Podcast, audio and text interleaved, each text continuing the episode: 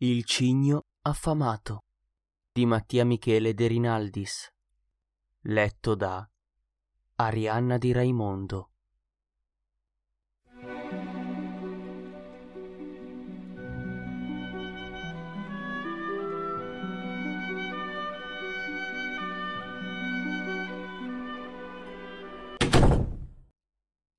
Era stata una giornata storta, forse la peggiore di sempre. Con questa consapevolezza nella testa, la ragazza si lasciò le porte dell'accademia alle spalle e si avventurò lungo il solito marciapiede, tra i palazzoni scrostati e i negozietti da quattro soldi. Il tramonto della metropoli non aveva altri colori a parte il grigio, e con quello squallore di crepuscolo pareva che anche il cielo volesse rigirarle il dito nella piaga. Eppure, nonostante i pensieri negativi, lei cercava di non demordere, trascinava i piedi stanchi e si ripeteva nella mente il mantra che le era stato insegnato.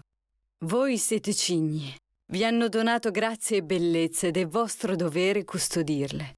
Provò a rinvigorirsi con quel motto e a convincersi che i suoi maestri avevano ragione. Era vero, lei era un cigno e doveva comportarsi come tale. Il suo problema era che, da qualche tempo, senza neanche rendersene conto, si era messa a giocare troppo spesso con le sue piume. Era stanca, imperfetta, demotivata e non si spiegava il perché. Perché stai diventando donna, le aveva detto il suo maestro di danza. Questa è l'età chiave. Non ti distrarre, non ti arrendere e soprattutto non metter su peso. Quelle quattro parole la perseguitavano. La sua testa ultimamente era come un disco incantato su una canzone che recitava soltanto non metter su peso. Il fatto era che lei aveva fame. Convinciti che hai già mangiato, le diceva ancora il maestro. Immagina il cibo che ti piace, pensa a te mentre lo mangi e la tua mente convincerà lo stomaco. La ragazza fuggiva da quelle ramanzine con un sì borbottato a testa bassa e poi scappava nei corridoi, lasciando quelle sale che sapevano di arte, ma anche di pregiudizio. Tuttavia si metteva sempre in gioco, perché lei non era una semplice diciassettenne. Lei voleva essere una ballerina. Quel giorno però non ce l'aveva fatta. Per l'ennesima volta aveva passato mattina e pomeriggio a sbagliare glissade e sisson, ad abbozzare arabesche e tourgeté, e più che un cigno era apparsa a tutti come una papera con le zampe legate. Così il suo maestro l'aveva intercettata nell'atrio della scuola e senza troppi giri di parole le aveva posto la fatidica domanda. Sicura che vuoi fare la ballerina? Non lo so, si disse il cigno, scostando con il piede un biglietto del tram gettato a terra. Con il sole che ancora indugiava dietro i tetti, la ragazza prese il vicolo del suo condominio e superò il bar gelateria sotto casa. In un primo momento riuscì a non guardare la vetrina. Poi però tornò indietro e si concesse uno sguardo su quel panorama. Fragola, pistacchio, limone, stracciatella. Si pentì e si rimise subito in cammino. Alcuni ragazzi seduti fuori lanciarono un'occhiata al suo fondoschiena. Il cigno, invece, lanciò un'occhiata alle loro coppette. Il suo stomaco mugugnò e lei se ne diede la colpa. Più volte a scuola, per paura di essere giudicata, si era nascosta per mangiare una mela o uno spicchio d'arancia. Qualcuno avrebbe potuto dirle che era quello il motivo dei suoi errori, che era grassa e perciò non riusciva a ballare. Quei pensieri le fecero accelerare il passo. Giunta davanti al portone del palazzo, ignorò il sorriso di due brutte facce ed entrò spedita nel condominio.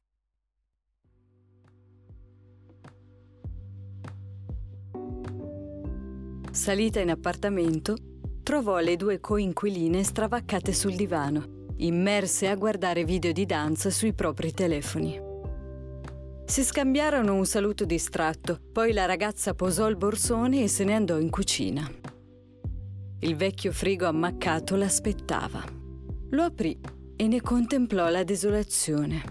Insalata, carote, finocchi, tacchino. Poi però qualcosa accanto al frigo attirò la sua attenzione. Poggiato sul piano cottura c'era un piatto avvolto nella carta stagnola. sollevò un angolino dell'involto e guardò al suo interno. Sotto al foglio d'alluminio c'era una torta salata. Una pietanza davvero insolita per quell'appartamento. Ne osservò l'aspetto con più attenzione. Era dorata e marroncina, forse ripiena di spinaci e ricotta. Allora le venne quasi da sorridere, perché quel piatto le ricordò le torte pasqualine della sua infanzia. Di chi è questa? domandò alle coinquiline. Una delle due staccò gli occhi dal telefono. Ce l'ha portata la vicina, lasciala lì che dopo la buttiamo. La ragazza si accigliò. E perché? Ma tu in che mondo vivi? replicò l'altra. Non sai che c'è il burro nella pasta sfoglia? Quelle parole piombarono come una sentenza. La ragazza richiuse la stagnola e filò via senza replicare. Si buttò sotto la doccia e rivalutò in un solo istante le torte pasqualine divorate da bambina. Quando l'acqua calda prese finalmente a scorrere dal doccino malconcio, una lieve nube di vapore avvolse il suo viso. Lei chiuse gli occhi e si abbandonò a ciò che la assillava. Richiamata dallo spettro maligno del burro, la domanda del maestro tornò a popolare il suo cervello. Voleva davvero diventare una ballerina? Si disse di sì e provò una morsa allo stomaco. Allora rispose di no, ma la morsa si ripresentò comunque. Cambiò tattica e si concentrò sul bagno schiuma. Lo versò con cura sulla spugna e se lo passò sul corpo. Era un cigno, le era stato insegnato questo. Ma ora lei si chiedeva se i cigni non potessero farsi un drink una volta tanto, o fumarsi una sigaretta, o rimpinzarsi di patatine al formaggio, quando il doccino iniziò a sbuffare, la ragazza sciacquò via il sapone e si avvolse nell'accappatoio. Si asciugò velocemente e indossò il pigiama, mentre fuori era ancora l'imbrunire. Per cena l'attendevano insalata verde e quattro fette di tacchino. Si presentò all'appuntamento controvoglia, ma affamata. La torta salata troneggiava ancora sul piano cottura, inguardabile, intoccabile. Cercò di distrarsi con le coinquiline. Parlarono un po', giusto per dirsi qualcosa, commentarono la giornata in accademia e poi se ne andarono a letto. All'alba delle dieci ogni luce si spense e ogni coperta fu tirata. Quello, per il cigno, era il momento più duro. In mezz'ora la cena era digerita e il suo stomaco, nel silenzio delle lenzuola, tornava ad alzare la voce. In attesa di addormentarsi e senza altre distrazioni, la ragazza si trovava faccia a faccia con la sua fame e doveva farci i conti. Così, ogni sera, lei seguiva i consigli del maestro e si immaginava enormi panini con prosciutto e maionese, o bignè alla crema e cioccolato, oppure teglie di lasagne grondanti di ragù. La notte era come un banchetto nella sua testa a cui lei era l'unica invitata. Con l'inventiva di una visionaria, fantasticava sui sapori, percepiva le consistenze, ricreava le fragranze. Poi, le volte in cui la fantasia non le bastava, prendeva il suo telefono e si perdeva tra video di hamburger e tutorial di cucina. Così, per la sua stanzetta buia, echeggiavano voci di cuochi e video ricette di pasticceria. Adagiamo il cheddar sulla carne calda per farlo filare alla perfezione. Mantechiamo il riso con burro e parmigiano. Guarniamo la ciambella con lo zucchero a velo. Solo in quel modo, ingurgitando cibo con la mente o con gli occhi, il cigno riusciva a prender sonno. Fece così anche quella sera. Dapprima fantasticò sulla torta salata in cucina, poi, sentendo un chiacchiericcio fuori dalla finestra, si ricordò che era un venerdì di primavera e allora passò a inventive più appropriate. Il brusio proveniva dal bar gelateria sotto casa e la ragazza immaginò di essere su quel marciapiede con un cocktail ghiacciato in una mano e una mezza sigaretta nell'altra. Come da routine, accese quindi il telefono, cercò il video giusto e pigiò sul tasto play. Per il vostro sex on the beach avrete bisogno di liquore alla pesca, succo d'arancia, vodka e cranberry e non dimenticate il ghiaccio e, a piacere, lo zucchero di canna. Il cigno osservò per bene il barman del video, gustandosi ogni fotogramma. Si dissetò di vodka virtuale mischiata a succo d'arancia e liquore alla pesca. Poi spense il telefono e affondò la testa nel cuscino.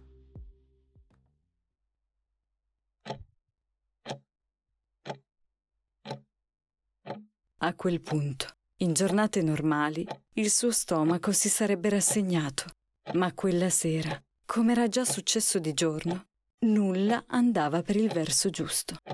La ragazza non aveva sonno. Non riusciva a spegnere la pancia e inevitabilmente tornò a svegliarsi anche il cervello. E ricomparve il maestro col suo macigno di domanda. Sicura che vuoi fare la ballerina? I successivi collegamenti che la sua testa fece non li comprese nemmeno lei. In una frazione di secondo, il suo maestro si collegò all'immagine del cocktail.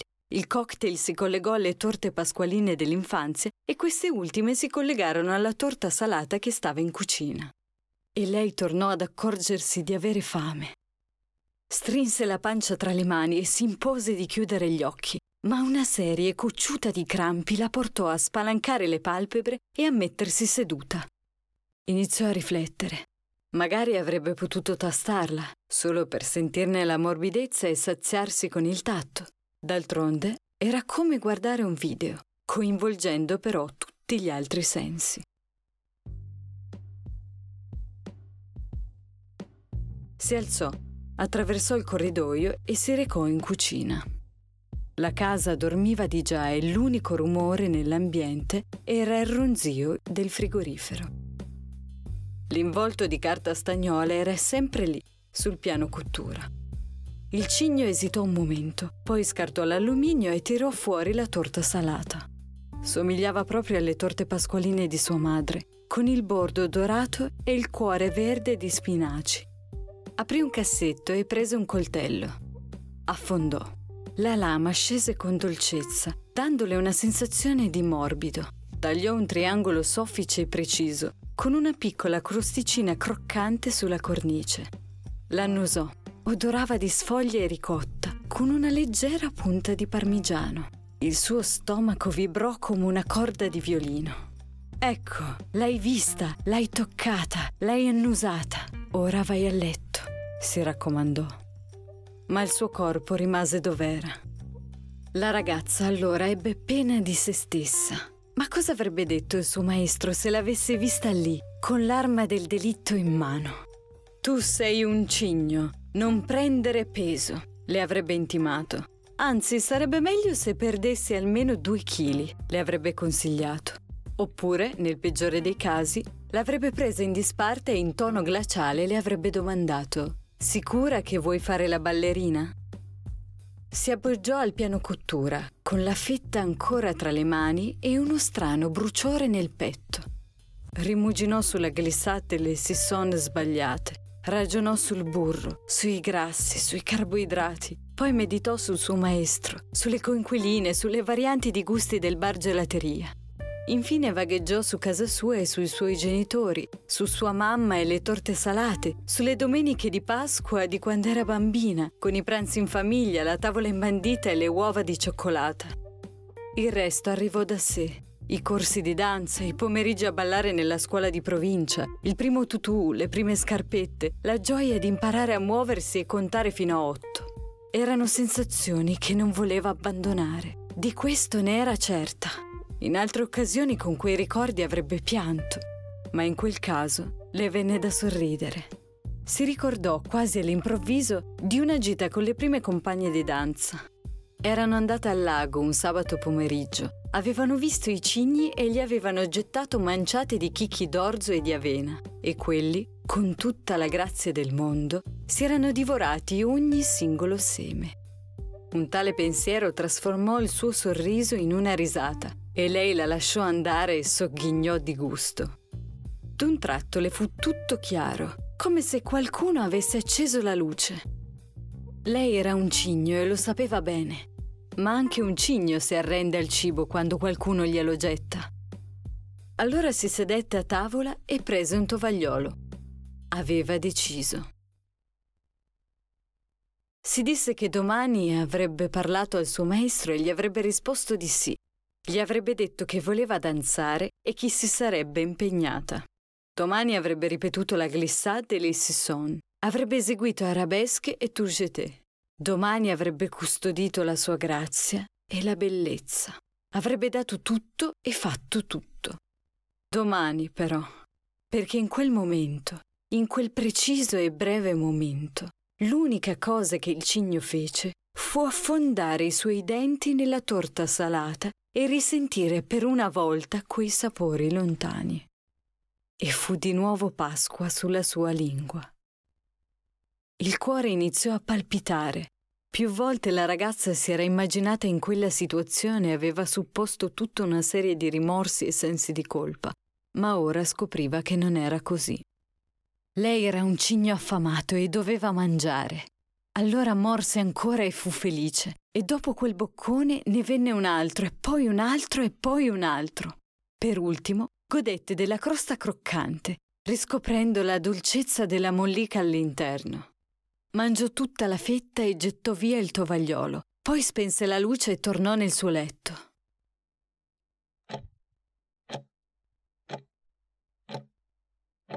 Sotto le coperte si sentì sazia e rigenerata.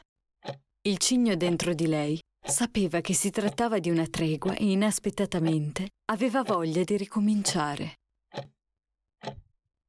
Era stata una giornata storta, ma domani, si disse il cigno, domani sarebbe stata una giornata migliore.